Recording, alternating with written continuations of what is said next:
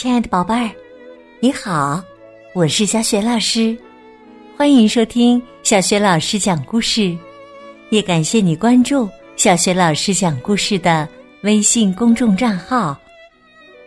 下面呢，小雪老师带给你的绘本故事名字叫《不，我不喜欢被推搡》，选自《别让伤害靠近你》系列绘本。好啦。故事开始了。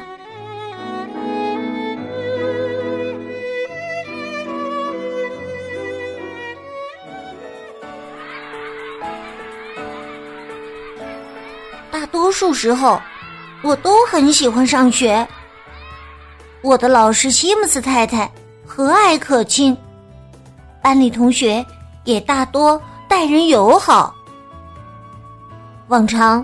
我喜欢上午的课，因为有数学，那是我最感兴趣的科目。可是最近这几周，我上课老走神儿。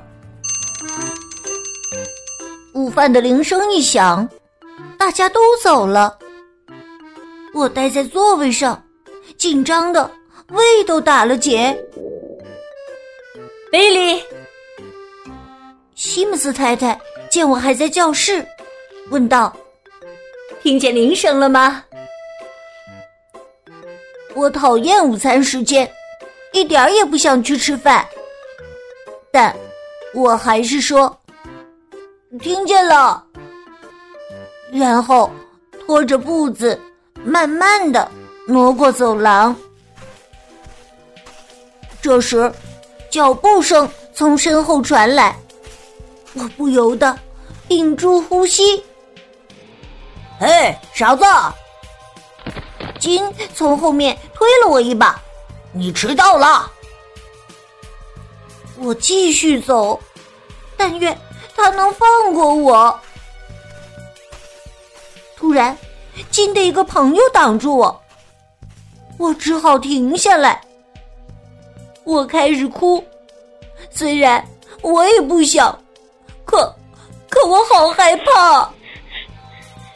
紧紧紧的扭着我的胳膊，把我转向他。怎么了，宝贝儿？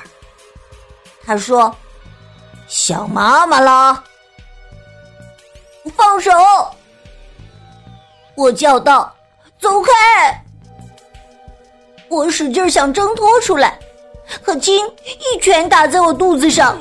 还抢了我的饭盒，我摔倒在地，疼得直喘气，哭得更厉害了。剩下的午餐时间里，我都在长椅上独自坐着。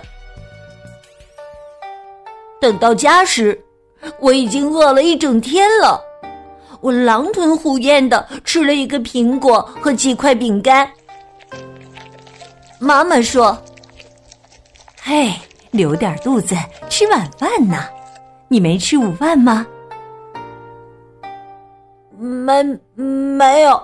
我我把饭盒弄丢了。”洗澡时，我尽量遮挡住受伤的胳膊，不让妈妈看到。那天晚上，妈妈陪我坐在房间里。他说：“贝利，妈妈发现你胳膊上有淤青啊，而且这不是你第一次弄丢午餐盒了。妈妈像你这么大的时候，有小朋友老是对我推推搡搡的。你遇到过这样的事吗？”我感到难为情，妈妈会怪我任人欺负吗？他会相信我吗？我不想告状，万一金发现了，会不会对我更凶呢？但我真的需要帮助，所以我告诉了妈妈。妈妈认真听了，然后她让我详细说说金到底做了什么。我努力回想。告诉他金是怎么拧我胳膊抢我饭盒的。妈妈说：“我很高兴你告诉了我，这不是你的错，欺负人是不对的。明天我会找你的老师谈谈，看看怎么办。还有，我知道你应该怎么做来保护自己。你想听吗？”我点点头。妈妈告诉我，与愁眉苦脸的孩子相比，自信的孩子更不容易受到欺负。他说：“如果我抬头挺胸，手臂下垂，看起来会更自信。”他还告诉我不要哭。我知道你哭是因为害怕，叫喊是因为生气，但那正是金想看到的。你越是难过，金越会来劲。妈妈说的那些，我不知道我能不能做到。贝利，你很聪明，你肯定也有保护自己的办法，对吗？想到金每次都挑我独自一人时来找茬，我说：“我觉得我可以和别的同学一起走。”或者待在老师附近，好主意。妈妈亲了亲我，跟我道晚安。记住，我爱你，我一直在你身边，你是我的小英雄。我问道：“像超级浣熊一样？”他笑着说：“呵呵，比超级浣熊还要棒呢。”第二天在学校，我还是好紧张。还没下课，我就想哭。我能像妈妈教我的那样去做吗？这时，我脑海里浮现出超级浣熊的身影，它力大无比，无所不能。我想象自己就是超级浣熊，这样我就不那么害怕了。午餐铃一响，我就赶紧跳起来，跟其他同学一起走向走廊。这回，金没来找我麻烦。午餐的味道好极了。那天下午，我的老师西姆斯太太在操场上找到了我。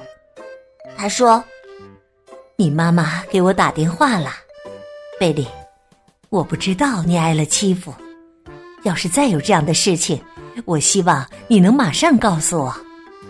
还有啊，要是你愿意，午餐可以提前去吃，而且我向你保证，餐厅和操场上的老师会格外留意你的。西姆斯太太建议我去见见校辅导员琼斯先生，他还说有朋友的孩子。会比没有朋友的孩子更不容易受到欺负。我找到了琼斯先生，他教我如何与更多的人成为朋友。妈妈也更关注我在学校的情况，她常问我现在的情况怎么样，是否还有人欺负我。西姆斯太太说，他会在课上讲讲。霸凌的问题，我庆幸我把这一切告诉了妈妈。有这么多大人和朋友帮助我，我不会再让金那样的孩子欺负我了。